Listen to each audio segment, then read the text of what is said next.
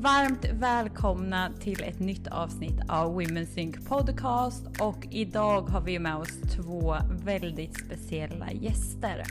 Exakt. Väldigt speciella. Vi har ju med oss våra killar Dan och Oliver. Hejsan. Hallå! Och ni måste ju säga vem som Ja, är vem nu precis. så att de kommer kunna höra skillnad på er. Ja, jag är inte Daggen, jag är Oliver. Och, och jag är inte stubben, det är jag som är Dan då. Ja, det här är våra interna namn på våra killar. Ja. Stubben och Daggen. Då kör vi. Ja, och grejen är så här. Jag har faktiskt förberett lite här för att få igång det här samtalet. Ja, jag har ingen aning om vad det här är. Nej, det här ska vara en överraskning. Så jag tänker så här, jag kommer börja fråga lite frågor som jag är så nyfiken på att höra och jag tror också att det här är så kul för lyssnarna att höra för att lära känna er. Och sen kan vi liksom switcha. Det blir Ah, Okej, så det är typ så snabba frågor eller? Ja, precis. Och Dan, han som pratar stockholmska, det är ju Saras kille. Och Oliver, säg hej. Hej. Ja, han med den andra dialekten, det är min andra. kille. Vad har jag för dialekt då? Du kan ju inte säga att Dan pratar stockholmska och jag inte har Nej men alltså jag vet inte vad du har. Men är det inte Nej, lite, det. vad heter det, da, inte Dalarna, nej jag menar västgötska. är det inte lite västgötska? Nej, jag ångrar mig. Men västgötska är det väl lite, eller? Vi, vi kör, Vad är det ens? Karlskoga. Där Karlskoga ligger. Nej, det hoppas jag inte. Nej, jag har ingen det aning. Vi får låta lyssnarna avgöra. Ja, precis. Men okej, Dan och Sara, är ni redo? Jajamensan. Yes. Vem tog initiativet till er första kyss? Dan. Till slut. jag fick vänta så jävla länge. Dan, har du någonting att kommentera? Ja, så Sara hävdar att hon var först, men, men eh, att hon försökte liksom sända Jag försökte lite signaler. initiera. Ja, precis. Men eh, nej, Som inte plockades upp. Nej, jag tror inte ett ögonblick på det. Jag, jag tog initiativet, helt klart. Okej. Så Sara, du gick och väntade på det bara?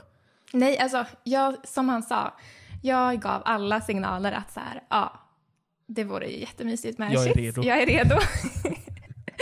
Men han snappade inte upp dem överhuvudtaget, så att då blev det en lång väntan. Så ni är överens om att det var Dan? Ja. Fast Sara gav egentligen alla signaler, men Dan uppfattade inte dem. Exakt. Ja, så var det väl då. Ja, en liten röd tråd där man kan se med att de inte riktigt uppfattar saker i våra relationer. Men ja. Vem skulle ni säga är tidsoptimist i er relation? Sara. Ja, det är jag. 100 procent. Dan är alltid i tid. Ja, och du? Jag är inte inne. Nej, tyvärr. Men det är så konstigt det där, för att alltså, det känns som att Sara alltid börjar förbereda sig i tid. Och så har vi hur mycket tid som helst, men det blir alltid bråttom på slutet. Och jag först- det är liksom som att vi har två olika tideräkning. Jag vet inte vart all tid tar vägen där hemma. Nej, jag vet inte heller. Det är det som är problemet. Och så har man också försökt lite så här, hur skyndar man på Sara utan att och, och liksom brisera en bomb hemma? Och man testar lite olika grejer. Ska man stå i hallen påklädd? Ska man gå ut och vänta i bilen? Men ja, ingenting hjälper. Nej, otroligt. Eh, vem lagar oftast mat? Eh. Dan. Nej, men när någon lagar Dan. Jag skulle säga att Dan lagar oftast, i alla fall också så här ordentlig fin mat typ. Alltså så här på helgen och sånt, då är det oftast Dan som lagar mat. Men Dan säger att ingen lagar mat. Ja, vi lagar ju inte mat hemma jätte, jätteofta kanske? Eller? Nej, speciellt inte sista tiden. Nej, Eftersom att vi flyttar. Ja. Vem är mysigast? Hmm. Ja men du är ju mysigast, alltså. Fast jag, ja. Vad säger du? Sara i fas 3. Oj! Mysgumman. Ja, då är man mysig. Om saker går åt helvete, vem är det som tar action då? Ja, det är Dan. Han är ju liksom stresshanterad. Så det är ju, ja, du får ju bära, bära det på dina axlar. Du låter ju som en otroligt stabil människa, Daggen. Ja, men han Ja, är ja, men det. Tack för att du säger det Oliver. Känns Han bra. är verkligen det. Men jag vet, jag vet inte hur det är för mig att låta. Men ja. Det är väl bara mer att du har en väldigt stabil eh, punkt i livet va? Något att luta dig mot när det blåser. Ja, faktiskt. ni ska beskriva varandra med en emoji. Vilken är det då? Oj. Alltså Dan använder ju en emoji fel hela tiden, så det skulle bli den. Han gör ju den här skratt-emojin med en sån svett i pannan. Nej, ja, Ja. eller om det är en som... Nej, det är en som ser så här... Så här, alltså vad ska man beskriva det som? Typ så här stel, typ. Ja, jag fattar. Ja, Ja, stelskrattar. ja, stel skrattar. Den tror han betyder glad emoji. Och använder den fel hela tiden. Så ja. Nej, alltså den är ju typ iro... Alltså, Ja, kan man typ säga ironisk. ironisk? Ja, exakt. Och han typ skickade den hela, alltså använde den i så här gruppchattar och allting. Jag bara, men alltså du använder den fel. Jag tycker det ser ut som ett stelt leende bara. Ja, men varför vill jag skicka Så ett stelt leende? Så Sara, du beskriver Dan som ett stelt leende. Ja. Tack. Nej, det kanske inte beskriver honom, men det är den jag tänker på för att han gör det. Nu ska vi se vad Dan battlar upp med här. Men jag tror just nu är Sara, eller hon har varit den här eh, emojin med en smiley som är upp och ner.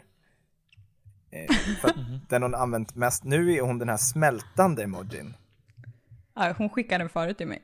Ja, så det, det kanske är en, kanske också är någonting som är just nu, att hon känner sig lite mindblown eller något, eller jag vet inte. Men ja, annars får det vara den här, man har en hand som är ett hjärta såklart. Ja. Alltså Oliver, vi, det kommer ju låta som vi gör värsta kärleksförklaringen när vi beskriver varandra med båda emojisen ju. Här var det en smältande gubbe och ett stelt Jag, jag, leende. vet inte, jag, vet inte, jag vet inte vilken smältande gubbe är. Nej. Men jag Nej, men vi kanske mer gick in på vilka vi använder mer än vilka man är, men ja, skitsamma. Ja, det är nog ett ganska bra intryck av er relation. Men vad har ni för emojis då? Ehm, jag skulle sätta en kungakrona på Oliver. Ja, och Sanna är ju, alltså om man ska beskriva henne, då är hon absolut antingen Så. en sån här spåkula eller en fjäril typ. Ja, Jajamän. ni gick in på symbolik här Skulle direkt. Ja. Men vi använder ju inte dem så ofta. Nej, fast på din mobil så heter jag. Jag heter ju en spåkula. Ja, det heter du faktiskt. Men vi använder det inte. Men du kanske ska börja använda kungakronan li- lite oftare då. Låter det som någon skulle bli-. Skulle bli glad. Ja. Svinbra för mitt självförtroende. Okej, sen har vi sista frågan. Alltså jag är lite spänd på att höra vad ni säger om det här och jag känner mig lite så här, ska jag verkligen ställa den här frågan? Men jag och Oliver tycker ändå att man ska ställa den här frågan för att liksom, Dra inte, dra inte in mig i något av det här. Snälla backa mig hjärtat. Eh, men Dan och Sara, vem fes först i relationen? Sara. Nej! Det här är så orättvist.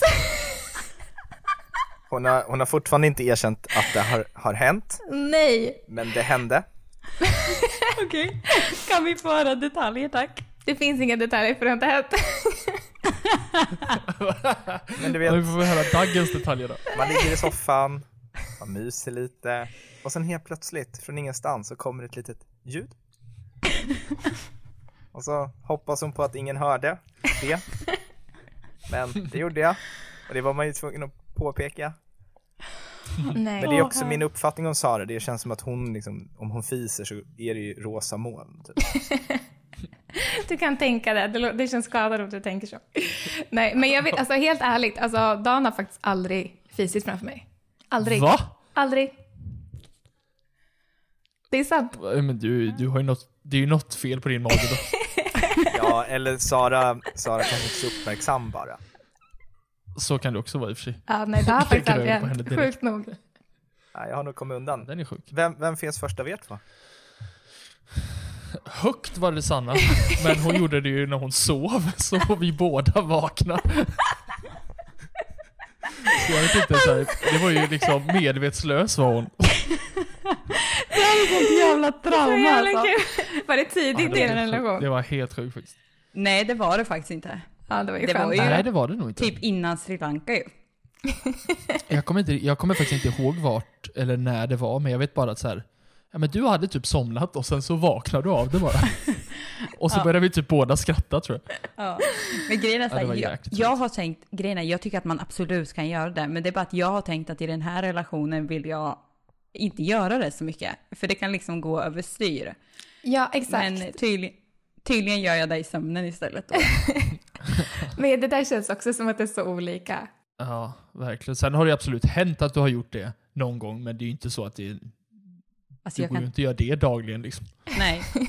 Men det skulle ju kanske du säga att du gör. Ja, där är jag, där är jag värre. Exakt. Men det känns som sagt som att det är väldigt olika från så här par till par vad man har för typ. Om man tycker att det är ingen grej eller om man tycker att så här, ja men fan, det känns typ os... Alltså, jag vet inte, det adderar liksom inte till eh, någon spice. tycker jag inte, personligen. Nej.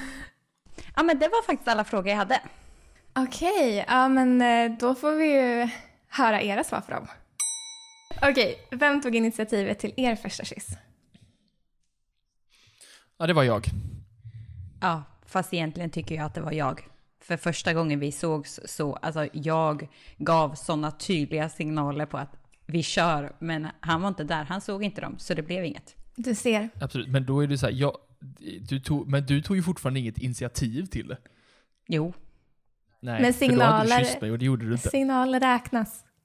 Man måste liksom... Nej, men jag ja. tycker ju så här, om man inte tar det hela vägen i mål, då, då räknas det inte. Håller med. Det är ju liksom så här, det är ju, nu handlar det ju om vem, liksom, ja men vem tog, vem gjorde det bara? Och tog Ja. initiativ till och det var jag. ja. Ja. Och vem tog initiativet till sex då? Ja, det var du. Ja, och Oliver Blocka. Ja, första gången. Första gången. Hade du en sån så här tredje dejten-regel? Nej, absolut inte, men det var mer så här att det är inte det, är inte det enda jag är här för. I was in it for the long run liksom. Ja. Han hade principles ändå. Ja, fint. Ja, men det hade. Det hade inte jag, Det med hade andra ord. Nej, det hade inte Sanna. Vem är tidsoptimist? Oliver. Ja, utan tvekan ja, herregud. Ja. Där är jag, där är jag riktigt svag alltså. Ja, Vem lagar oftast mat? jag. Ja. Her- Herregud alltså. Ja. Det, det är jag. Vem av er är mysigast? Alltså den är svår, men jag skulle nästan säga du Oliver. Jag skulle säga att vi är nog väldigt lika där alltså. Ja, Jag skulle nog inte säga att någon är mysigare än den andra. nej vi är så Oavsett, o, oavsett fas eller någonting. Ja. Så jag skulle nog säga att så här, där är vi nog rätt, eh, där är vi väldigt lika. Ja. Om saker går åt helvete, vem tar action då? Det är jag. ja. Du håller inte med? Tveksam. Alltså, alltså grejen är så här, du får inte saker att hända. Nej men det är inte det vi pratar om. det Nu pratar vi om när saker går åt helvete. ja kanske. Då Ja. är det ju jag. Du får den, du får den faktiskt. Ja men, ja men så är det ju. Ja, jag tror det. Jag tror att jag kände bara, nej jag orkar inte det här. ta, ta tag i det här. Ja. ja men det är ju så. Så är Ja. det bara. I dagens avsnitt vill vi tacka vår magiska sponsor Källa som erbjuder svenska, veganska och probiotiska kosttillskott. Mm, och är det någonting som har uppmärksammats de senaste åren så är det ju hur viktig vår mage och tarm är när det kommer till vår hälsa. Och inte helt otippat så har ju det här också stor betydelse för våra hormoner och vår menscykel. Ja, och Källas probiotika är baserad på mer än 30 års svensk forskning där de har olika probiotiska tillskott som kan stötta vid olika typer av behov. Exempelvis om man upplever matsmältningsbesvär, man vill stötta immunförsvaret eller man vill kanske lugna effekterna av en väldigt stressfull vardag som jag vet att exempelvis vi och många andra känner igen sig i. Precis. Och ja, men de senaste åren så har jag själv upplevt, upplevt olika IBS-symptom som exempelvis gaser eller att bli hård eller lös i magen. Vilket för mig har varit väldigt stressrelaterat. Och det är verkligen så frustrerande att leva med IBS-symptom. Så jag har försökt stötta min kropp på olika sätt där jag använt mig av Källas probiotika relief. Ja, och vad skulle du säga att du har känt för effekter efter att du använt det? Nej, men jag älskar hur det har, har hjälpt min mage. Alltså den är mycket stabilare nu och jag upplever mycket mer sällan de här olika symptomen som jag i princip hade ja, men dagligen förut.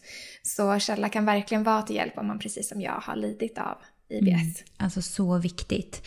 Och probiotikan kommer i en pulverform. Och man kan blanda ut det i kallt vatten, i smoothies, i sin grekiska yoghurt, i chiapudding, i bollar eller strö det över kall mat. Och det här smakar verkligen ingenting och det löser upp sig jättebra. Mm. Och vi har en rabattkod som vi vill dela med er och då är det Women's Sync med stora bokstäver som ger dig 100 kronor rabatt på ditt köp på källa.com eller kalla.com. Mm. Tack snälla Källa för ett helt otroligt samarbete. Stort tack! I dagens avsnitt vill vi tacka vår underbara sponsor Syd som producerar ekologiska mensskydd som levereras direkt hem till dig. Ja, och vi älskar ju att Syds mission, precis som vårat, är att underlätta för kvinnor att må så bra som möjligt under månadens gång. Ja, och som ni vet så har ju vi pratat jättemycket om hur vi utsätts för olika kemikalier i våra mest vardagliga produkter senaste tiden. Och mensskydd är ju en sån här typ av produkt som kan innehålla flera olika kemikalier, alltifrån blekningsmedel, parfymer och andra typer av gifter. Precis, och vi själva använder ju Syd eftersom att deras mensskydd är gjorda av 100% ekologisk bomull och de är utan parfym och färgämnen. Och istället för att blekas med klorin så behandlas de med hydrogenperoxid. Och anledningen till att man bleker bomullen alls är för att rengöra och desinficera den från vax och andra rester som finns i råbomull. Mm. Och Syd har allt ifrån tamponger, trosskydd, bindor eller menskopp beroende på vad du helst använder under din cykel. Mm. Och någonting som jag också älskar med deras mission det är att för varje sålt paket så gör de det möjligt för flickor i Elfenbenskusten att kunna gå till skolan under sin mens och det gör de tillsammans med Rädda Barnen. Mm, så himla viktigt och fint. Och mm. vi kan också dela med oss av ett erbjudande till er. Så genom att använda koden WomenSync med stora bokstäver så får ni två produkter gratis på Syds hemsida talkaboutsyd.com och ni får även med er deras snygga plexibox som man kan lägga sina produkter i. Så himla nice! Stort tack Syd för det här fantastiska samarbetet. Nu ska vi helt enkelt djupdyka i massa frågor som vår community har ställt till er. Exakt. Spännande. Otroligt. Och vi börjar med en liten mjukstart som ni ska få beskriva. Någon av er får ta lid här. Eh, Dan Oliver, hur var er första dejt med Susanna eller Sara? Och var det kärlek vid första ögonkastet? Jag kan börja där. Eh, vår första dejt, det var, för mig var det absolut eh, kärlek vid första ögonkastet. Alltså det var ju, jag insåg ju direkt att, eh, att eh, ja, det är henne jag gått och väntat på liksom. Och vad var det mer? Hur den var, eller vad mm. skulle jag svara på? Ja. Nej men den var otrolig. Vi, vi tog en promenad i Örebro. Vi käkade, har jag för mig att vi gjorde. Eh, och vi pratade ju mest egentligen. Mm. Eh, så att det var, det var väl ett perfekt första möte. Och, och när vi väl ja, började liksom så här prata och lära känna varandra så insåg jag bara mer och mer att ja, det här är hon. Vad fint. Nej, fint. Mm. Och Daggen då? Eh, ja, alltså jag träffade Sara första gången redan 2011 blir det. Eh, men då träffade inte Sara mig första gången. Sen har vi liksom följt varandra ett par gånger eller liksom under några år sedan dess. Och så, ja, första dejten, det, då bodde, pluggade Sara i London. Och vi hade liksom brevväxlat fast på Facebook Messenger i några månader. Så att då eh, frågade, bjöd ut henne på en, på en dejt på, på Facebook eller via chatten. Och då sa han att ja, absolut. Eh, jag kommer hem till Sverige i augusti och det här var typ i april eller någonting. Jag tänkte att det kommer ju aldrig, ja, nej, då kommer hon bli tagen där borta eh, av någon kille. Så att jag hittade på att jag skulle dit och träffa en kompis eh, i London då. Och så styrde upp på första dejt. Det var väl strax efter, ja, Kristi himmelsfärd tror jag. Eh, och en jättehärlig dag. Eh, Sara var sen till, till dejten så jag trodde att hon hade ställt in. Eh, satt där och väntade. Eh, men ja, jättemysig dag. Fick en, en halv dag tillsammans hel dag tillsammans. Mm. Okej, okay, wow. Sara, var det kärlek för, vid första ögonkastet för dig? Alltså vi hade ju skrivit väldigt, väldigt länge utan att träffas först. Eh, alltså vi hade ju typ skrivit alltså, så här, i flera månader på Facebook. Så att vi, alltså, jag hade ju inte träffat honom i person ändå. Så att det var typ så här först när man träffades. Fast, fast hon hade träffat mig i person, det var bara det att hon inte Men kom nej, ihåg. det var ju flera år tidigare. Så Vart, det var så här, vart, vart var det någonstans? Vart vi Ja, hade men första träffats. gången var i Norrköping och andra gången var på Älvsjömässan. Eh, Så vi hade ju träffats två gånger tidigare. Men det, det är inte så viktigt.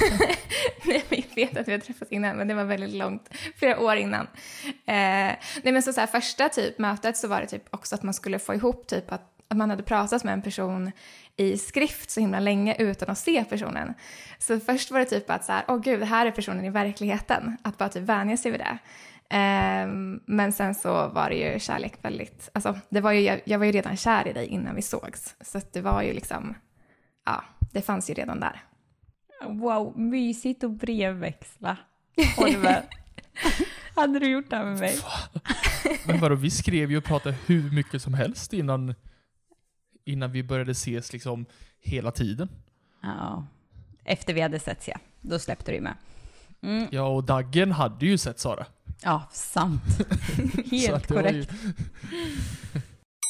Hörrni, hur är det att leva med Sara och Susanna? Är de så lugna som de verkar?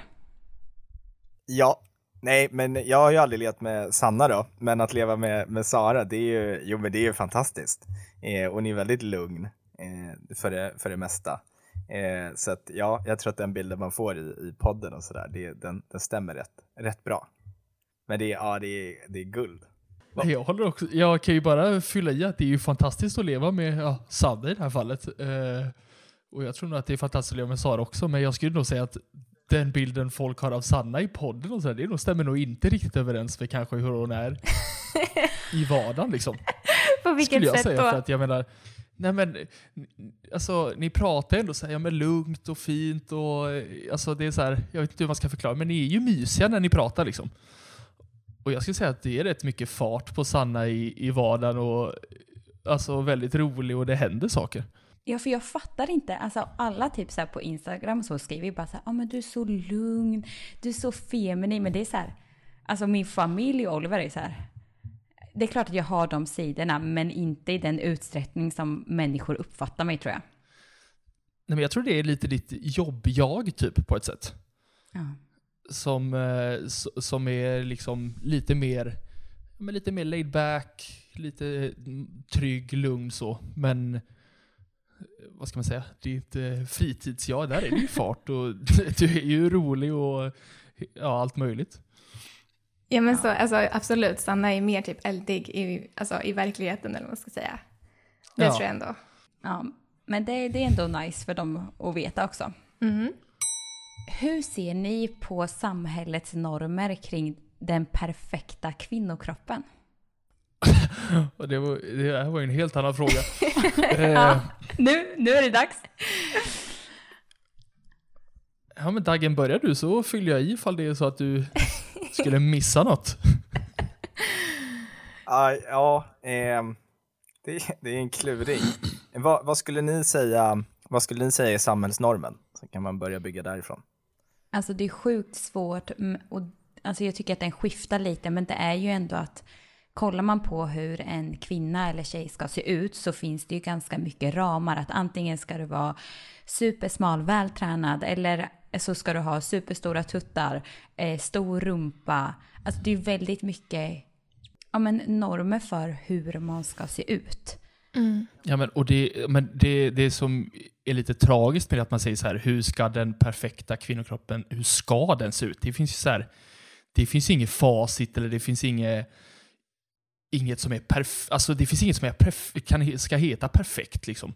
Det är ju bara synd egentligen att så här, det, det som man ser på eh, sociala medier eller eh, tv, tidning, alltså allt sånt, det är ju mer så här att det är ju inte någonting som är verkligt på något sätt. Det är ju så här, ja, det är människor som opererar sig och sen så kommer, jag vet inte om man är 12-14 år som tjej och så ska man liksom jämföra sig med sådana människor på något sätt och bara så, så där vill jag se ut. Men det man inte kanske inser som, ja, när man är så ung är ju att så här, ja men det där är inte riktigt liksom. Och det är ju det som är tragiskt någonstans. Ja, och det, men en aspekt i det är ju just också att så här, jag tror vi tjejer vet ju kanske också till en viss grad mer om hur mycket av det som är ja, men antingen fejk eller att man har eh, opererat sig eller gjort liksom, ingrepp på olika sätt eller liksom, med smink eller vad det kan vara. Men det man ofta upplever är ju att killar inte alltid fattar det.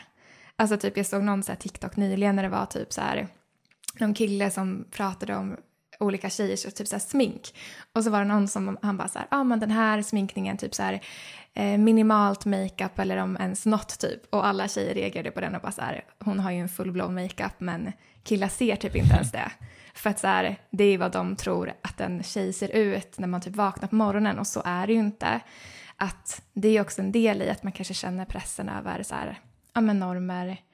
Hur, hur tänker ni kring det? Alltså kan ni uppleva det att, att ni kanske inte ser allt? Men så kan det vara, men jag tror också att jag tänker mig att det finns olika, det finns väldigt många olika normer. Jag tror att vi, alltså, ehm, och jag tycker mig när man pratar med folk att det, alltså, att det verkligen finns olika normer. Ehm, och, och så kanske vi, vi i, vår konsumtion eh, blir liksom speglade mot en viss typ av norm, men den behöver inte se likadan ut överallt. Eh, och jag vet inte, men kanske att normen är ännu starkare om man pratar om den perfekta kvinnokroppen hos kvinnor än hos män. För jag antar att män har väl också väldigt olika smak eh, och, och liksom att det skiljer sig rätt mycket på vad man kanske tycker om. Eh, så att, ja, jag vet inte. Det är klart att det finns väl en, en tydlig norm, men jag tänker samtidigt att det finns olika normer. Eh, men att eh, som kille, kanske att man reflekterar mindre om det, eller så är man bara väldigt inkompetent på området. Eh, det kan ju vara det också. Eh, så då är man väl liksom eh, omedvetet inkompetent kring eh, normen över den perfekta kvinnokroppen. Men jag tycker det är ett svårt ämne. Normer generellt sett är rätt störiga tycker jag. Eh, mm. man borde bara få göra lite som man vill och vad som man vill. Mm. Men jag tycker att du är inne på någonting där också med att egentligen så har man ju också så individuell typ så här, smak vad man dras till, vad man tycker är liksom snyggt och, alltså, och så vidare. Och så är det egentligen oavsett kön och läggning. Liksom. Men att det är väl det som lite så här suddas ut med normer också, att man glömmer bort att det som är fint i någons ögon är inte det någon annans. Att man inte heller ska göra sig blind på att det finns en mall, utan folk har också helt olika tycke och smak. Liksom. Ja, och det tycker, tänker jag också, det styrs ju ganska mycket av vad man väljer att konsumera, alltså vad för medier man läser, vad för konton man följer. Där är väl de flesta inom kanske sin bubbla, men börjar konsumera mycket bredare så tror jag man också blir exponerad mot flera olika typer av normer. Och då kanske man inte, ja, eh, jag upplever väl inte det kanske lika mycket som många andra gör. Det behöver inte betyda att normerna inte är starka och inte finns, men jag tror en bredare typ av konsumtion i media och eh, sociala medier gör väl att jag upplever nog inte det lika starkt som, som andra. Nej, och jag tror det är viktigt som du säger att mycket handlar kanske om en själv. Att vem är det man själv jämför sig med? Och sen att man kanske projicerar det i sådana fall på sin kille. Att de kanske inte alls tänker så om sin egen kropp utan det är ju ens egen projicering som man lägger på någon annan. Så jag tror mycket handlar om att kanske alltså jobba med sig själv och sin egen bild för hur man ser ut och vad är det jag definierar som den perfekta kroppen men också att våga vara sårbar till sin partner i det här fallet. Att så här, men jag känner mig osäker här och att, för är man trygg i en relation då är det ju så här, men kroppen kommer förändras för resten av livet. Och att lägga sitt värde där eller att tro att ens värde ligger där hos sin partner, det blir ju sjukt sårbart. Verkligen. Då har vi en fråga som är, hur började ni prata om kvinnohälsa? Eh, det känns som en grej som få vet om eller är intresserad av. Alltså jag tror väl, alltså det handlar väl mest om att så här, det är ju det ni jobbar med, eller du i det här fallet Sanna, och det blir ju mer att så här, ja men då blir det bara ett, ett när jag frågar så här, ja men vad jobbar du med? Så blir det ju att man kommer in på det ämnet egentligen.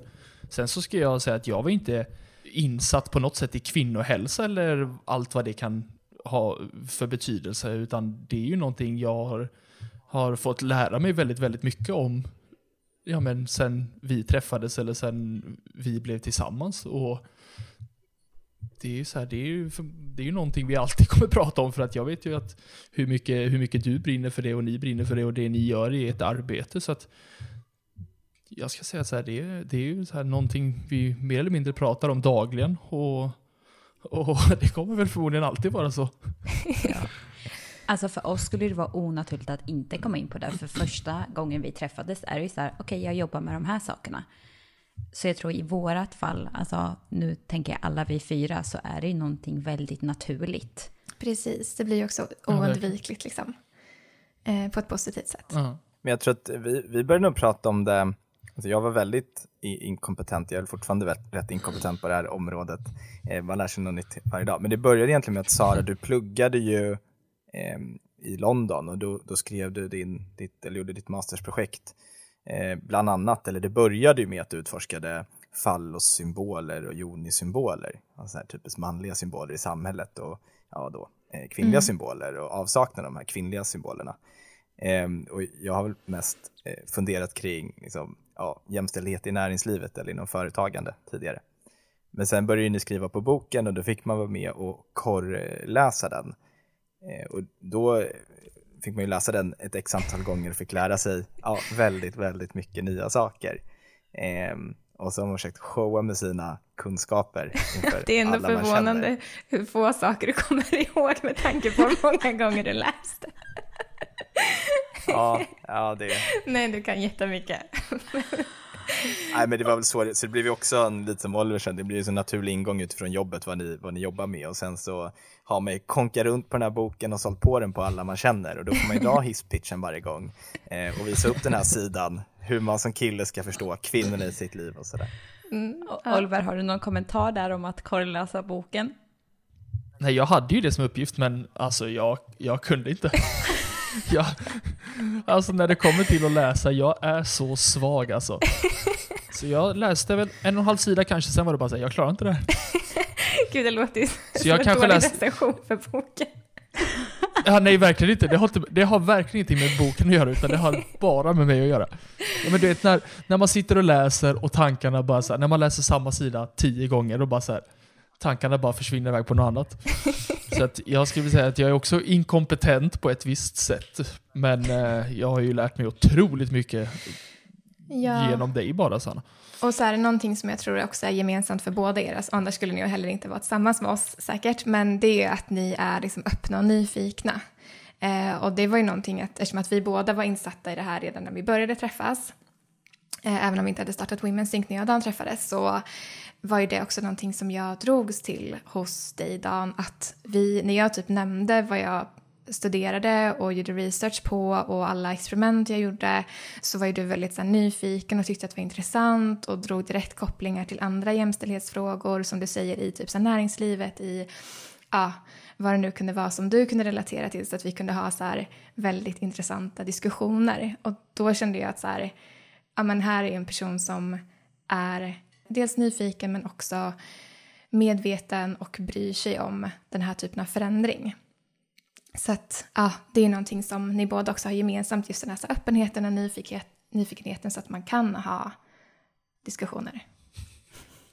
Ja, för där fick vi faktiskt en fråga från en följare som frågade hur får jag min sambo att bli mer insatt i kvinnohälsa? Vad skulle ni svara på det?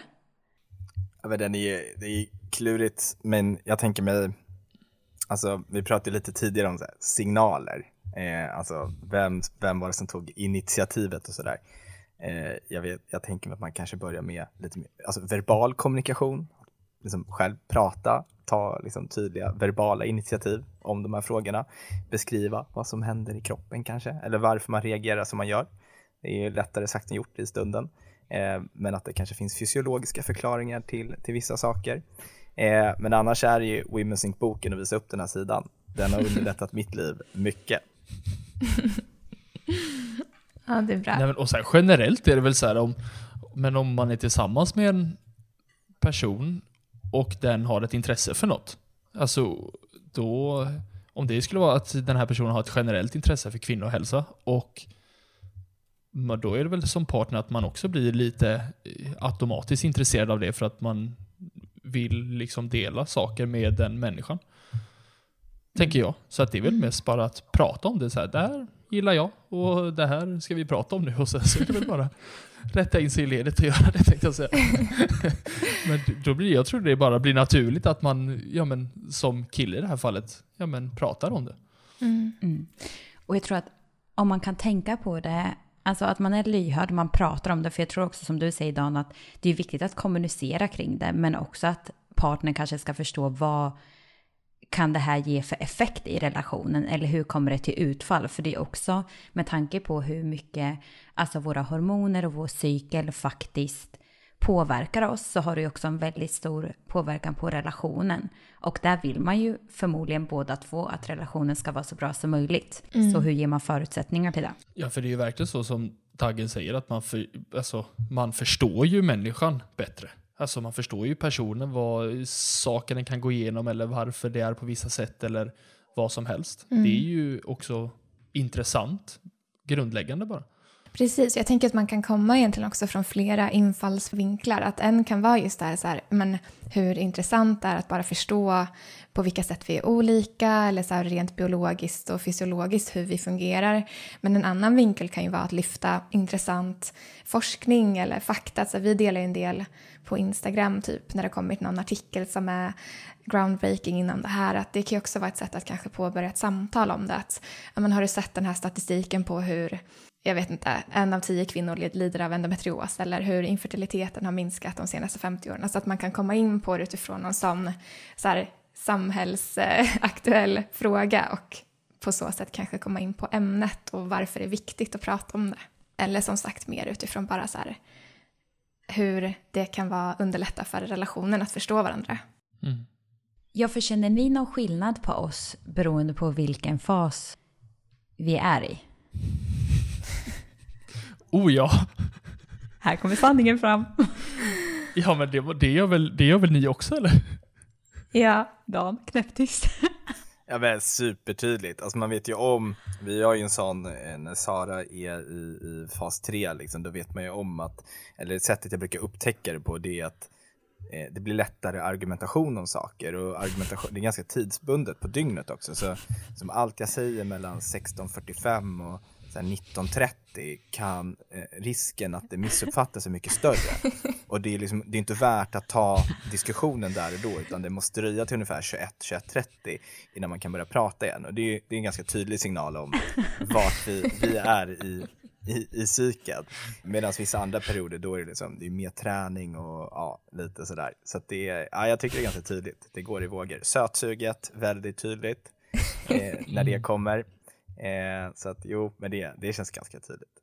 Ja, men, och sen så, jag menar Sanna, du i det här fallet, du är ju också väldigt, ja men du säger ju väldigt mycket vilken fas du är i liksom. När du är sötsugen säger du, ja men det beror på det här typ. Så att jag får ju också höra oftast, eller väldigt ofta, vilka, vart, vart du är. utan att så här, behöva, behöva liksom fråga eller Undra. Ja, i det här fallet som Daggen, ja, liksom ha massa tydliga tecken på vad som är vad.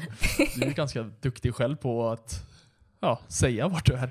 Ja, Daggen han liksom analyserar, men det är för att Sara, du tänker nog inte på hur du är ibland. Så Dan har ju redan, han är ju ett steg före och kan Exakt. snappa upp, hon är här. Och då är det så här, han är redan förberedd med att ikväll mellan eh, 18 och 19 så kollar vi Netflix.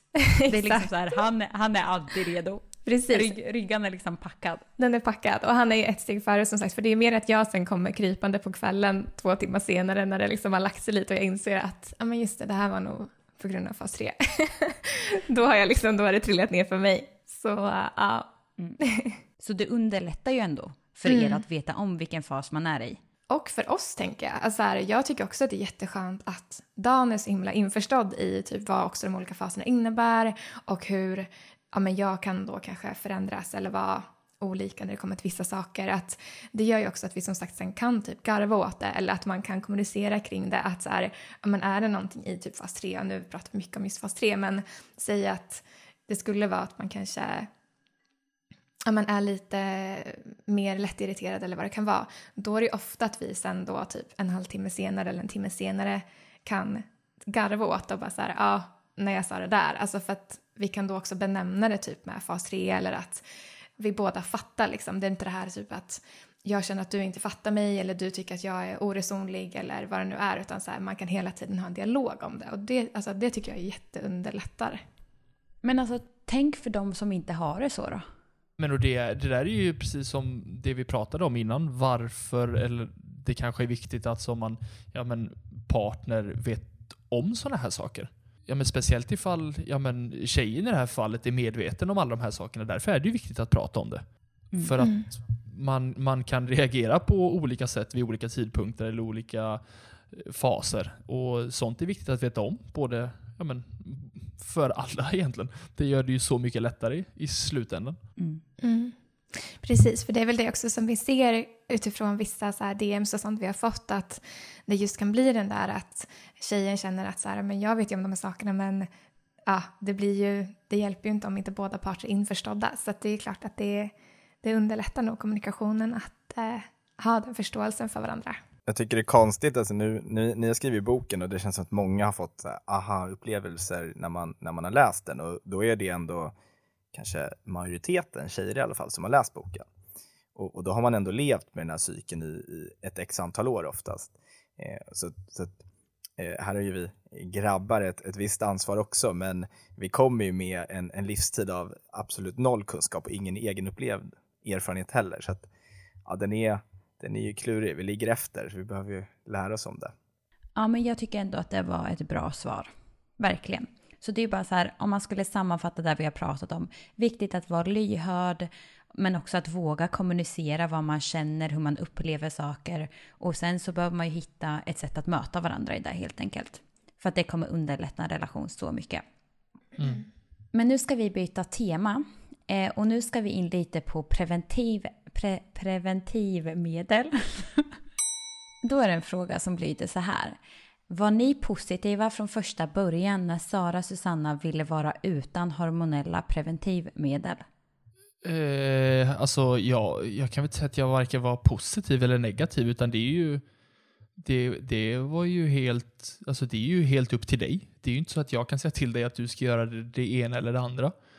Sen så hade ju inte jag någon gång kanske, ja men, alltså innan jag träffade dig, jag hade ju aldrig träffat någon som var medveten om ja men alla de här sakerna vi pratar om och allt det här ni jobbar med och sådär. Alltså jag hade ju inte en aning om hur, hur ja men p-piller kan påverka en cykel eller hormoner eller alltså mående eller vad som helst. Utan det är ju någonting så här, någonting jag har fått lära mig med så mycket annat också. Och jag menar, det, det, är väl inte, det var ju inte så här, ja, jag var varken positiv eller negativ, men sen är det ju självklart att när, när man har fått lära sig de här sakerna, vad alla preventivmedel kan innebära, så har man ju kanske det är ju klart att det, det har blivit positivt i slutändan. Inte för att det var negativt, utan det var ju bara med så här, ja, du får göra precis vad du vill för att det är ju dig det handlar om. Så att, men det är ju, alltså, det här sättet att ha koll på sin egen cykel är ju,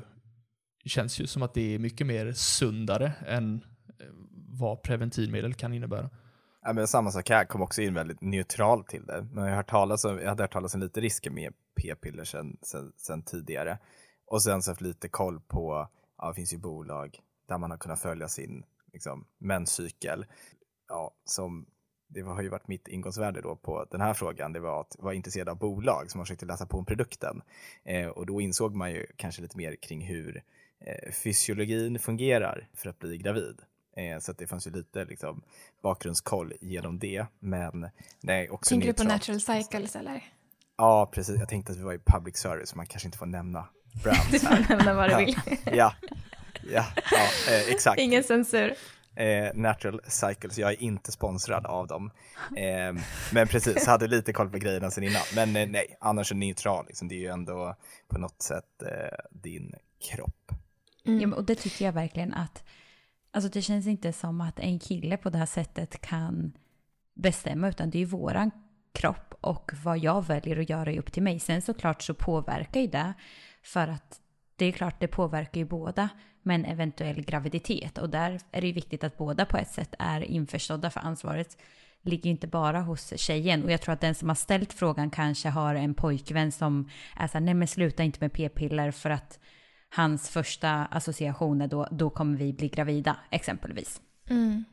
Ja, och en del i det här är ju också att om man till exempel träffas, alltså som när vi träffades då hade ju inte jag p-piller från början och det hade väl inte ni heller, men det vet jag inte. Men för mig var det då också att så här, då måste man ju såklart skydda sig när man har sex, men det, det gör man ju oavsett när man träffas, alltså träffar en ny person liksom. Men jag antar att det också kan bli en sån fråga som faktiskt kan bli lite obekväm, att vissa är ju, tar det inte som en självklarhet att typ använda kondom. Alltså förstår ni vad jag menar? Att så här, vissa tycker att det är en grej att också så här, behöva typ ta upp den frågan, att så här, okej, okay, då behöver vi göra det, eller kommer det här bli... Alltså man har ju ändå hört och, och alltså om situationer där man typ inte har känt att det har tagits för givet och att man då kanske är rädd för att hamna i en sån situation där, eh, där man inte liksom skyddar sig och då blir det ju risk på flera sätt. Verkligen. Så jag fattar ändå den aspekten av det liksom. Nej, verkligen. Och sen så, men det var ju nog ändå, ja men du och jag Sanna, där var ju ändå vi så här, ja men det var ju inte konstigt när vi började prata om de här sakerna. Alltså, jag frågade ju dig om du kanske äter något för att det är så här, för mig var det normalt liksom. Jag hade aldrig hört talas om, ja men, de här grejerna som Daggen pratade om innan, att man kan ha koll eller hela den här biten. Det var ju helt nytt för mig. Så att när du väl, ja men, lärde mig egentligen om varför du inte tar det här och varför du har valt att inte göra det, så var ju det så här, det var ju absolut inga konstigheter för mig eller att att så här, ja, det, det kändes ju mer självklart då än att, att ta det på ett sätt. Mm. Och har ni varit skeptiska till att ha oskyddat sex de dagar man inte är fertil? Vi vågar själva inte chansa. Så vad de, den här personen egentligen fråga, me, menar är att, att man kommer i en fast man vet att man inte är fertil. Jag vill bara förtydliga det här. Vi fattade, jag Dag, vi fattade helt. Nu vet vi. Prata med ord så jag förstår, snälla. Ja, men jag tänkte, vad fasen. Ja, men man, får, man måste tänka ett varv lite. Ja, men skeptisk, alltså till en, till en början, alltså skeptisk vet jag inte, men sen så vet man ju så kanske vad, vad, ja, men vad det innebär. Liksom. Eh, och, och då får man ju kanske vara extra försiktig egentligen. Men mm. ja, skeptisk vet jag, alltså ja, det är, vet jag inte om det är just det ordet jag skulle använda, men försiktig har man väl varit i alla fall. I mean, det känns som att det har funnits lite olika åsikter kring hur effektiva liksom, natural cycles har varit och sådär. Framförallt i början så kunde man läsa ganska mycket om det i, i media. Men jag tror att eh, nej, jag har inte varit skeptisk till det på det sättet. Men det kanske också har att göra med hur stabil man är med sin partner liksom och, och, och de bitarna kanske också kan, kan spela in eh, och vad man tänker och tror om, om framtiden. Eh, men sen blir det väl då väldigt viktigt att man har bra koll på sin cykel ehm, och använder adekvata verktyg för att eh, följa den då, om man ska vara lite klinisk. Ja, nej men också så här i början, alltså vi hade väl kondom också då, alltså om man var minst osäker eller tyckte att så här, man var nära det fertila fönstret liksom. Uh, så att, alltså det finns ju alltid om man är osäker. Verkligen. Hur pratar man med sin partner om att bli gravida när han känns avlägsen? Oj, det där är en, det där är en bra fråga. Mm. Men någonstans så, alltså, där måste man väl kanske någonstans vara lite mer på, ja men, prata kanske vad, vad har man för mål i livet? Vad, vilken plats är man på? Alltså är det så att en, en av två i det här fallet är redo att skaffa barn eller vad som helst och man är tillsammans med en person som är, ja, inte ser det inom de närmsta fem åren så då är det kanske det man ska börja prata om i så fall. Eh, och kanske inte just graviditeten i sig. För att det är, jag tror man behöver prata om ja, vilken plats man är på i livet. Att man är någonstans i samklang med det. Och ifall det är liksom, ja, är det läge att skaffa barn eller är det det steget vi ska ta nu eller vad som helst. Jag håller helt med. Jag antar att eh, eller beroende på vad man tolkar in i ordet eh, avlägsen. Ehm, så, så, men om det är liksom avlägsen i att vilja ha barn, då det, det Oliver sa. Men jag tänker mig generellt sett, det här är ju alla personer och människor olika och alla relationer funkar på, på olika sätt, men det eh, känns som att en framgångsnyckel är kommunikation och att prata om det och prata om det, även om det är tufft och, och jobbigt så är det bättre att prata om det än att, än att inte prata om det, låta det, låta det gro. Ja, det är ju, ja, där, vi har väl communication som är nyckeln till varenda fråga som ni ställer egentligen. Och jag menar, det var väl så som vi sa innan också, att jag menar, ja, man måste prata om det. Man måste prata om allt och det handlar ju om att man är, man är öppen och mottaglig för allt också, oavsett om det är känslor eller vad det än är. Eh, så det, det, communication is key alltså. Mm. Och om, eh, sen, om man är tillsammans med någon som inte är så kommunikativ och vill prata om det, då, eh, då, då är nog inte jag den bästa på att ge råd hur man överbryggar det, tänker jag mig. Det kanske finns andra som kan komma till podden och prata om det i så fall, för det kan ju vara en stor utmaning. Ja, samma här. jag tänker också att alltså det är sjukt viktigt att, men som ni säger, kommunicera, men också att faktiskt berätta vad man känner. För jag tror också att det kan ta olika lång tid för en sån här typ av fråga att sjunka in. Att för någon, någon kanske behöver processa det här en dag, men för någon annan kan det handla om att det behöver ta två månader och att det verkligen får sjunka in. För jag tror att när man lyfter frågan man kan vara på så olika platser och det kan väcka så himla mycket rädsla eller det kan väcka någonting helt annat. Men bara för att den första reaktionen kanske är rädsla eller nej men jag är inte där så tror jag inte heller att det behöver betyda att man inte är där. Utan det kanske bara är att det här också behöver få landa. Och att där måste man ju också förstå att man är olika. Men mm. igen, kommunicera med jag är på den här platsen, det här är viktigt för mig, det här känner jag. Men att också då, vad känner du kring det här? Och ja, men är det så här att den personen vill uppleva x antal saker innan den får barn, då är det ju viktigt att veta de sakerna så att man kan uppleva de sakerna. Eller vad är det egentligen, vad är det för steg man vill göra innan man skaffar barn? För att få en mm. förståelse för det. Det där är superbra tips. Alltså att verkligen försöka konkretisera att ja, men först och främst bara ta upp det som du säger i en dialog. Och om det är så att den ena parten är, alltså reagerar med typ rädsla eller ja, att det känns läskigt på något sätt att som sagt ta upp kanske diskussionen vid ett senare tillfälle. Att man måste ju inte komma fram till någonting första gången man pratar om det. Och sen som du säger att ja, men försöka faktiskt konkretisera att okej okay, men vad är det som, hur långt bort är det eller vad är det du vill göra innan? Det tycker jag var väldigt bra tips. Och om vi skulle gå in lite på relationer, för där har vi fått lite frågor. Det är ingen som har ställt den här frågan, jag ställer den här frågan. Fast Till dig Oliver. Ni har varit inne lite på den, men jag vill ändå höra er mer beskriva det. Vad, vad skulle ni säga är ja, men allra, allra viktigast för er i en relation? För mig är ärlighet allt ja, men ärlighet och det går ju hand i hand med kommunikation som vi har pratat lite om innan. Och det är jag väldigt glad för att vi har ändå grundat vår relation i Sanna att vi är alltid ärliga med varandra och mot varandra om vad som helst egentligen, oavsett vad den är. Och vi båda har ju ändå varit väldigt öppna mot varandra och möter varandra i vad det än må vara. Så så det har ju gjort att saker och ting har varit så självklart och enkelt med dig då i det här fallet. Mm. Verkligen. Men, ja, ärlighet känns verkligen som en bra, viktig, given grundsten. Eh, att ha kul tillsammans, eh, det känns jätteviktigt. Att man skrattar ihop, kan skratta med varandra, kanske skratta lite åt varandra ibland också. Eh, men det är, ja, det är någonting som, som jag och eh, jag hoppas vi verkligen, verkligen värdesätter.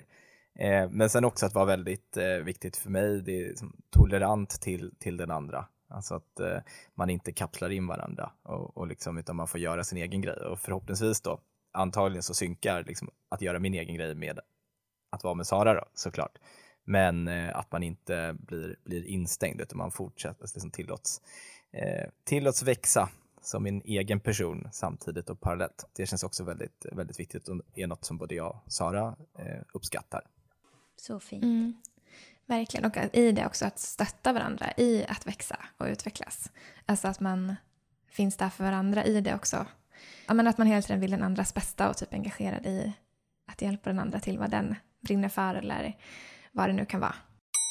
Ja, men vi fortsätter på relationsspåret. Hur visar ni sårbarhet och hur möter ni varandra i det? Ja, men jag, tänk, alltså, jag vet inte riktigt vad, vad sårbarhet innebär eh, här, så jag tolkar det fritt. Nej, men jag, eh, eh, jag tänker att det hör ihop med ärlighet och kommunikation. Att liksom, genom att berätta vad man tycker, tänker och känner och eh, ja, så, så kommer det med en viss sårbarhet. Eh, liksom det, det, det kommer med det. Att prata om, liksom, har man en tuff dag på jobbet eller tycker någonting är svårt och klurigt eller och om man har eh, e-, egna tankar som, som kanske inte är så positiva alltid, att våga prata om det. Så då är man inne på kommunikation igen, liksom att det är ja, prata, prata, prata. Eh, på så sätt tänker jag mig att jag visar sårbarhet i hemmet. Jag vet inte om du håller med Sara? Jo, men verkligen. Um, men alltså jag tänker också i sårbarhet så finns det ju på något sätt, alltså då måste man ju lita på varandra också. Så att då gäller det ju att, att båda är villiga att vara öppen för den andra och inte döma eller inte stänga dörrar eller kritisera utan att också ja, men verkligen lyssna med, med öppna armar liksom, inför den andra. Så att det finns en sån typ kultur eller vibe där man känner att man kan vara sig själv och, och, verkligen släppa fram ens innersta tankar och känslor. För är man, känner man i liksom samtalet med sin partner att det inte, alltså att det finns någon typ av, vad ska man säga, inte illvilja men att man kan bli kritiserad, då kommer man inte våga göra det. Så jag tror att det är jätteviktigt att man också verkligen har en grundtillit och respekt. Um, och det kan man ju såklart också behöva jobba på ibland men ja, jag tror det är viktigt att påminna sig själv om det att uh, lyssna med öppenhet. Det är superviktigt skulle jag också hålla med om. Allt du sa egentligen. Och jag skulle nog säga att jag är nog rätt, jag är nog rätt dålig på att visa mig sårbar. Sen så skulle jag nog säga att jag aldrig har visat mig så sårbar med någon som med dig Sanna, men, men det är ju fortfarande svårt och det är så här, jag har nog gått väldigt ja, men, väldigt mycket i mitt liv och stängt in känslor och inte så här, jag menar, lev, kommer ändå från ja, men, en sportvärld där, där det på något sätt, alltså misstolka mig rätt nu, där det är fel att visa sig sårbar på ett sätt. Men det är ju någonting som jag har arbetat med och någonting som jag verkligen har liksom så här, känt att jag har förändrat, om man ska säga så, eller så här, har blivit mer bekväm med, så träffa dig egentligen. För att jag menar, vi kan verkligen prata om allt och ingenting och vi, vi är precis som Sara säger, vi, vi, är liksom så här, ja, vi dömer inte varandra oavsett vad det handlar om. Eh, och det gör det ju allt, alltså det gör ju så att man blir så mycket mer bekväm med allt egentligen. Mm. Så hur jag visar mig sårbar, det är nog svårt att svara på egentligen.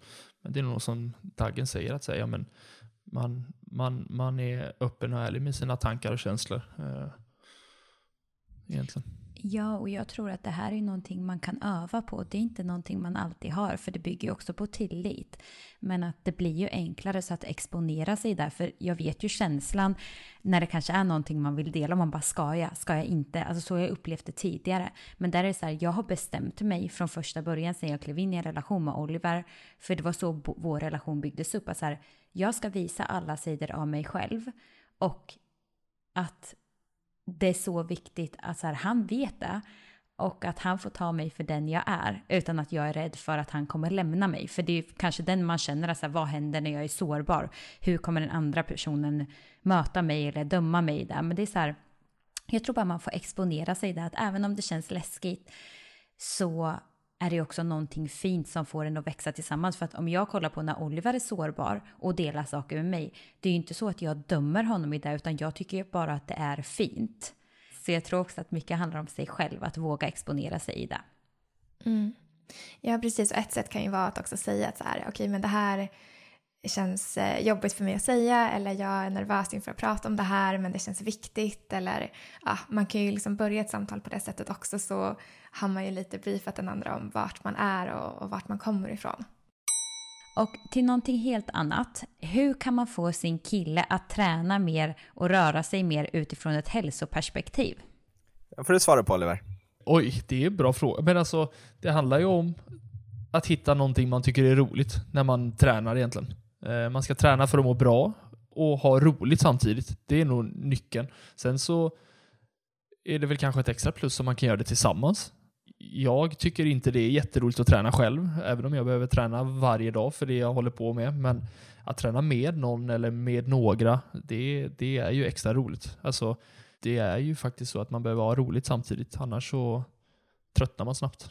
Och jag tror också att det är viktigt att ställa frågor till den här personen. Att vi kommer aldrig få någon annan att göra någonting utan de behöver komma till insikt med okej, okay, men hur vill jag leva mitt liv? Vad vill jag vara kapabel till att göra sen? För det handlar ju om att så här, men hur vill du leva ditt liv? Att är det så här, man kanske inte kan motivera sig till att träna nu, men om 15 år vill jag kunna göra den här resan, jag vill kunna göra det här med mina barn eller jag vill kunna ha en stark och frisk kropp. Att man kanske kan se det långsiktiga perspektivet och att personen kan hitta en inre drivkraft. För det går ju inte att få någon annan att inse utan den måste ju känna det själv. Men man kanske kan hjälpa mm. till på traven och uppmuntra. Men det är en annan femma. Mm. Nej men verkligen, jag tänker att den där är svår just för att det, det, måste ju komma från personen i fråga. Att det kommer aldrig bli långsiktigt om det känns påtvingat. Liksom. Utan det vet man ju själv att om man vill liksom komma igång med att träna eller något fritidsintresse eller vad den är. Att man måste ju ha drivkraften själv och viljan själv. Det är då det blir bra. Så att, eh, ja, att försöka uppmuntra är ju, är ju det bästa såklart. Men det är inte heller lätt alltid lätt kanske komma in på de sakerna. Så jag tror att det är bra som du sa Sanna att kanske prata om det mer utifrån så här, ja men hur vill man leva sitt liv i framtiden typ. Men jag tror också det att man får väl, eh, den här personen som har ställt frågan känner förhoppningsvis, förhoppningsvis sin partner rätt bra så att man vet väl kanske lite vad den eh, partnern kickar igång på. Vissa svarar ju på på vissa saker och vissa svarar på andra saker. Alla kanske inte, och liksom det, det kan vara, alla vet att det är viktigt att, att träna, alla vet att vi borde träna mer, eh, och äta mindre onyttigt och sådär. Eh, och det är ju en sak i teorin, en annan sak att göra i praktiken. Så jag tänker att eh, de här, det kanske är svårt med, om, om det är en person som har svårt att komma igång med träning, kanske är svårt med de långsiktiga argumenten, som alltså, vad vill du göra om 15 år? Eh, för det, ja, man vill ju vara rörlig. Jag var på eh, jag var på yoga idag med jobbet och det var en fruktansvärd syn för alla andra, eh, stel som ett kylskåp. Men man kanske kan börja liksom med sin partner litet och om, för det kan ju bli, man får akta sig för motreaktionen om man liksom står på för hårt. Om det är någon som har kanske dålig erfarenhet av att träna eller känner sig stressad och har liksom en negativ feedback loop med eh, lägre impulskontroll, inte kommer ut och dopar sig med koffein på dagarna, jobbar hårt. Eh, så börja smått. Eh, kanske ta en morgonpromenad tillsammans. Så tryck då kanske inte på att det är träning utan på att ni tar en promenad. Och sen så får man successivt steg, stegra upp därifrån. Ja men verkligen, om jag ska bara spinna vidare på det så är det, det är ju svårt att säga för att vi vet ju inte vad, vad den här personen i fråga är. Liksom. Är, det, är det precis som Daggen säger att så här, ja, men man jobbar stenhårt hela dagarna och väldigt många timmar, då är det ju kanske mer vardagsmotion man ska börja få in till en början och kanske inte just fokusera på träning, vad det än innebär. Utan, utan ja, men promenera tillsammans. Det, det, kan, det kan ju vara ett sätt att bara få in lite mer rörelse och så kan träning mer komma naturligt sen. Nu ska vi in på sista området så det är två ynka frågor kvar och vi ska komma in på våra rutiner. Spännande. Har ni fått anpassa er till tjejernas kvinnohälsa så som med rutiner, mat och så vidare? Fördelar och nackdelar med det? Alltså, ja och nej. Eh, när det väl kommer till kost och grejer, där har jag väl kanske anpassat mig mer. Eh, men det har också blivit mycket, mycket bättre för mig att få göra det för att förr så kunde jag käka middag vid tio, halv elva ibland eller käka eh, kvällsmål efter klockan två på natten för att jag ja, gillade att vara uppe på nätterna egentligen.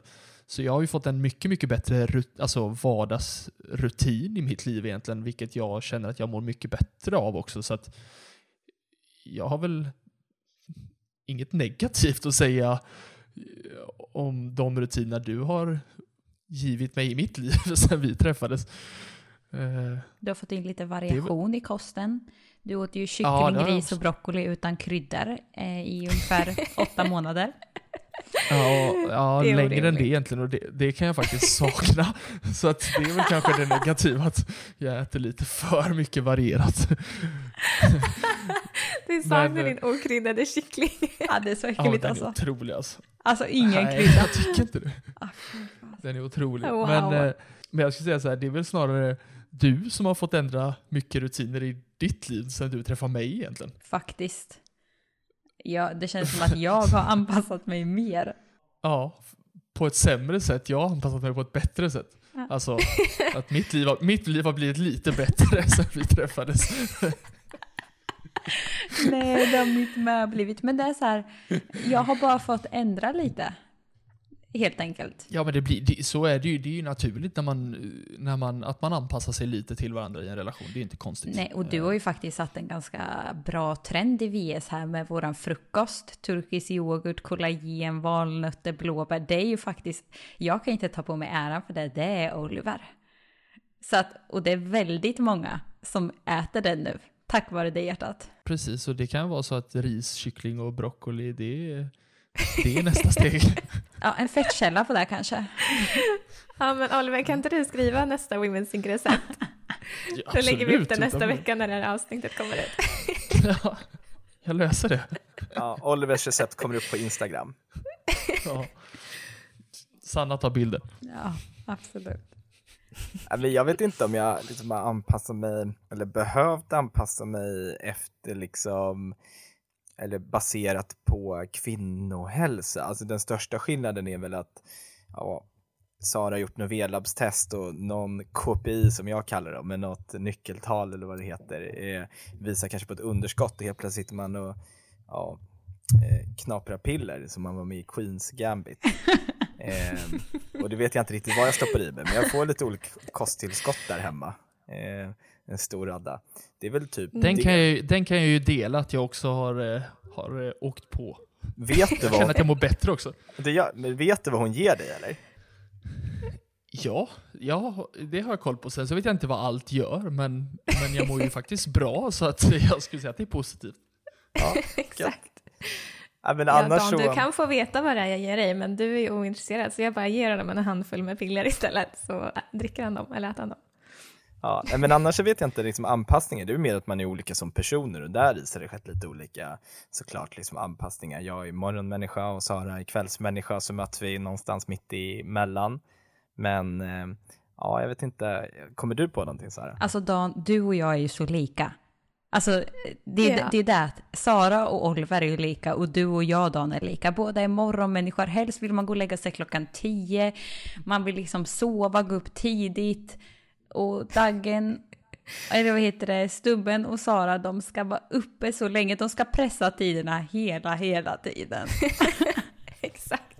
Men det Ja, är men- faktiskt sant, vi har ju liksom varandras utbalanserade liksom. Så man har ju motsatsen till sig själv. Ja, man får mötas helt enkelt. Mm. Men eh, vad var det jag tänkte på som vi har anpassat? Nej, men jag tänker att det är mer som sagt som vi var inne på tidigare att alltså Dan har ju ändå så här koll på typ psy, alltså hur cykeln hur min cykel ser ut eller vad man ska säga och att han kanske mer förhåller sig till det. Alltså det är inte som att så här, det är stora grejer men att det mer finns en medvetenhet kring det och att det blir väl en typ av anpassning eller så här. Och jag vet ju också att han kan ju märka av typ om jag är hungrig och sånt där väldigt lätt. Alltså han är väldigt inkännande. Och sånt tycker jag är, det är ju super nice att han kanske så här förstår att okej men nu har jag blivit typ tyst och målmedveten om vi typ är någonstans och snart ska äta, att då vet han typ att det är för att jag är superhungrig och inte för att jag liksom har tröttnat på hans sällskap. Eh, och då ser han till att jag får mat. Och där Oliver, alltså där har ju du kanske fått anpassa dig lite för att för mig funkar det inte. Du skulle ju kunna gå åtta timmar utan mat. Ja, det skulle jag. Men Ja, det är men där oftast kill- ifall... Det är killar. Ja. Ja, men det är ofta så här, ja men gör jag något, då kan jag glömma bort att äta för att jag typ har roligt eller att det är tävling eller vad som helst liksom. Och där, i, där får, har jag absolut fått anpassa mig emellanåt. Där har Oliver fått lära sig den hårda vägen när, när jag ska följa med Ja. honom och spela golf. Och sen så åker man ut klockan 11 och sen är klockan 4 och jag inte har fått lunch. Då är det så här, hallå, tänker du på mig? Nej, och det gör inte jag i det tillfället. Eller i de tillfällena. Det är så här, där, det, det är ju helt, det är ju, det är ju främmande för mig. Alltså, ja. Men, eh, men det är ju som du säger, man får lära sig anpassa och planera framförallt. Ja, gången efter, vill du koka ägg och ha med dig på golfrundan? ja, tack. Nej. Ja, men verkligen. Jag tror att så här, det handlar i en relation om att på ett sätt se varandras behov och att på något sätt anpassa sig så gott det går. Och sen för dig och mig Oliver, vi är ju ganska lika. Att för andra människor kanske det skulle vara en omställning att typ äta vissa saker vi äter och så, men vi är ganska enkla människor Mm. på det sättet. Nej men verkligen. Och, och det gör det ju ännu mera självklart liksom. att så här, det, är, inte- det, är, inte- det är inget som är komplicerat. Nej. Mm. Nej men det där är också så viktigt att som sagt man är olika, man har olika behov och ingens är ju liksom rätt eller fel. Men man, alltså precis som att ja, men vi kvinnor är cykliska, det kan innebära att man har förändrad hunger eller sug eller så här, ja, att man behöver äta på ett annat sätt än vad killar kanske kan göra i vissa fall. Och att det handlar mer om så här, att förstå varandra i det och att anpassa sig så att det funkar för båda. Att det ena eller andra är ju inte rätt eller fel. I dagens avsnitt vill vi tacka vår magiska sponsor Enika Superfoods. Ja, vi är så glada för det här samarbetet och för er som aldrig har talat om Inika så är det ett nytt svenskt holistiskt brand som precis som Women's Inc är grundat av kvinnor. Mm. Och anledningen till att vi älskar Unika är ju för att deras produkter är gjorda på naturliga ingredienser och att de är helt fria från tillsatser. Mm, det här är så viktigt för oss. Och vi satt ju precis och tog en kopp chica roast och en bar. Och då kom ju vi in på det här att vi har ju under men ganska många år pratat om att vi längtat efter en bar som innehåller bra saker. Verkligen. För ibland är det ju så att man bara vill ha någonting snabbt och enkelt. Och det har ju verkligen inte varit lätt att hitta ett bra alternativ som har bra innehåll. Nej, alltså det har typ inte funnits innan. Nej. Och Inika har tre smaker på sina bars. Så om du älskar kokos och choklad så kommer du älska deras Coconut Chocolate Bar som bland annat innehåller kokos, kakao, MCT-olja och cikoria. Mm, alltså den är underbar. Och deras almond chocolate bar är också helt otrolig om det är så att du älskar choklad. Och när det kommer till smaker, jag går alltid till choklad. Jag skulle säga att den här är perfekt för mig när jag kan få ett sötsug i fas 3. Mm, oslagbar. och den tredje smaken är Blueberry Cashew. Och jag brukar egentligen inte vara sådär jättemycket för bär och frukt i bars. Den här är verkligen supergod. Och det är underbart att få i sig lite extra antioxidanter i kombination med cashewnötter. Och jag skulle säga att den här smaken är ju den typiska fas 2-baren när man inte är lika sugen på sött eller något chokladigt som man kanske är i början av fas 1 eller i fas 3. Mm, verkligen sant. Och utöver bars så har de också flera andra produkter. Så kolla in deras sortiment på deras Instagram eller hemsida och uppge koden WomenSync20 med stora bokstäver så får du 20% på ett helt köp. Tack Inika Superfoods för ett underbart samarbete. Tack! Men wow! Vi har hållit på väldigt länge nu.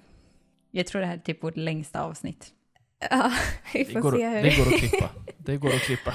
Eh, men är det någonting ni tänker som, ni, som vi inte har kommit in på som vi borde lyfta eller så? Dan, vi Nej, pratade om något för några veckor sedan som vi bara, ja ah, men det här borde vi toucha på i podden. Men vad var det? Oj, nej men jag har inte en aning. Men alltså, jag tror generellt så här, det känns ju som att boken eh, har ju ändå öppnat upp liksom, mycket ny kunskap för mig. Och det känns som att som, eh, jag vågar väl också närma mig diskussionen, alltså som någonting som är väldigt, väldigt naturligt. Diskussionen kring den kvinnliga eh, liksom, cykeln som då optimalt ska pågå i 28 dagar, eller vad som står. Men att det underlättar. Det är Inte bara ett snitt. det är ett snitt, okej, genomsnitt. Men att det, det underlättar ändå i förståelse för liksom, de kvinnor som, som finns i ens eh, omgivning. Och jag tycker det är bra att så här, ja, men man kan prata mer öppet om det på arbetsplatsen, eh, hemma eh, och på, på andra ställen. Eh, och det är ju lite konstigt faktiskt att, liksom, givet att typ nästan 50 procent av jordens befolkning är kvinnor och man vet så lite om det. Det har väl kanske varit den största ögonöppnaren för mig. Och det är inte bara att vi killar har väldigt dålig koll, utan också hur många tjejer som inte har koll. Och hur dålig koll sjukvården kan ha ibland. Alltså, liksom, där tycker jag att boken har varit väldigt, eh, Women's Think är väldigt viktig, väldigt bra. Det var något sånt exempel här, en, en bekant som har fått njursten och så gick den till läkaren och de bara, ja det kanske är mensvärk typ. Eh, och man bara, okej okay, vi har en bit kvar att vandra här. Så att, eh, ja, men jag tycker boken är jätteviktig och vill man ja, få, få era respektive att läsa den här, det här behöver ni känna till om kvinnor i era liv i boken. För det, det kan underlätta mycket. Bra input. Mm. Preach! Ja, Ja. Det, jag instämmer. Och jag ska läsa den i, i november, december. Okej. Det är bra. Du är man med Ja, det är ambitioner bra. Oliver. Det är bra. Jag gillar det. Vi, vi, vi återkopplar efter nyår och då lovar jag att jag läst den. Fantastiskt. Du får bolla med Daggen om du har några frågor eller så. Ja men Daggen, det känns inte bra att Daggen har bättre koll än mig så jag måste, jag måste utveckla mig. Fin är du. Jag ska ta tag i det här. Jag tycker att det här har varit ett så fint och mysigt avsnitt. Verkligen. Och jag tycker också så här, på tal om det här med att så här, för oss alla fyra så har ju det här, hela, hela det här ämnet blivit så himla typ normaliserat.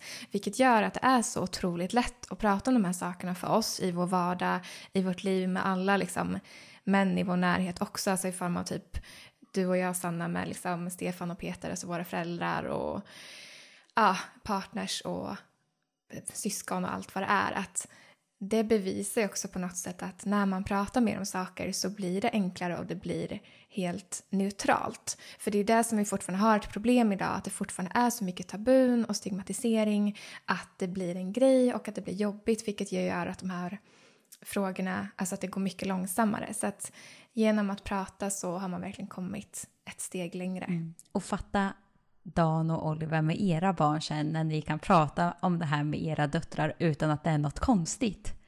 Nej verkligen. Det, det kommer bli otroligt. Alltså att de inte tycker Bara att det, hänvisa allt till er och, och, och sidor och hela grejen. att de inte tycker det är jobbigt och bara pappa kan du köpa bindor? Att det är så här, det är inget, det är inget konstigt liksom. Det är bara så här, såklart. Och prata om det. Mm. Mm. Mm. Nästa generation kommer vara så jävla utbildad alltså. Mm, det ser vi fram emot. Ja, det, jag blev ju t- 30 när jag lärde mig skillnad på en binda och en tampong. Dan att skulle köpa tamponger till mig i veckan. Och han bara, du vet, alltså han blir direkt analytisk. Han bara, ska det vara med sådana här snurrade, vad var det du sa? Med så här, vridna kanaler, man kommer ju ihåg tv-reklamerna när man var liten. Jag bara, gud du har verkligen lyssnat på de här tv-reklamerna. Jag bara, va? Jag bara, ja absolut. Det är inte ens, alltså det tänker inte vi på. Nej, herregud. Men det Jag fanns ju typ bara sådana med, kanaler. typ alla hade vridna kanaler nu. Eller? Jag har ingen aning. Det blev Det är jättebra. det optimala uppenbarligen. Det stod ju liksom prov på dem, så jag antar att de är ja, bra sugförmåga eller något. Ja. Det är bra. Ja, det är bra. Men eh, ja, ska vi avrunda här eller? Ja, men det gör vi. Tack hörni för ett äh, jättemysigt avsnitt. Ja, ni, vet ni, ni är otroliga. ja, Ni också. bästa. Och ni också som lyssnar. Och vi hörs igen nästa vecka. Det gör vi. Massa kärlek. Puss puss. Puss puss. Hej då! Puss puss.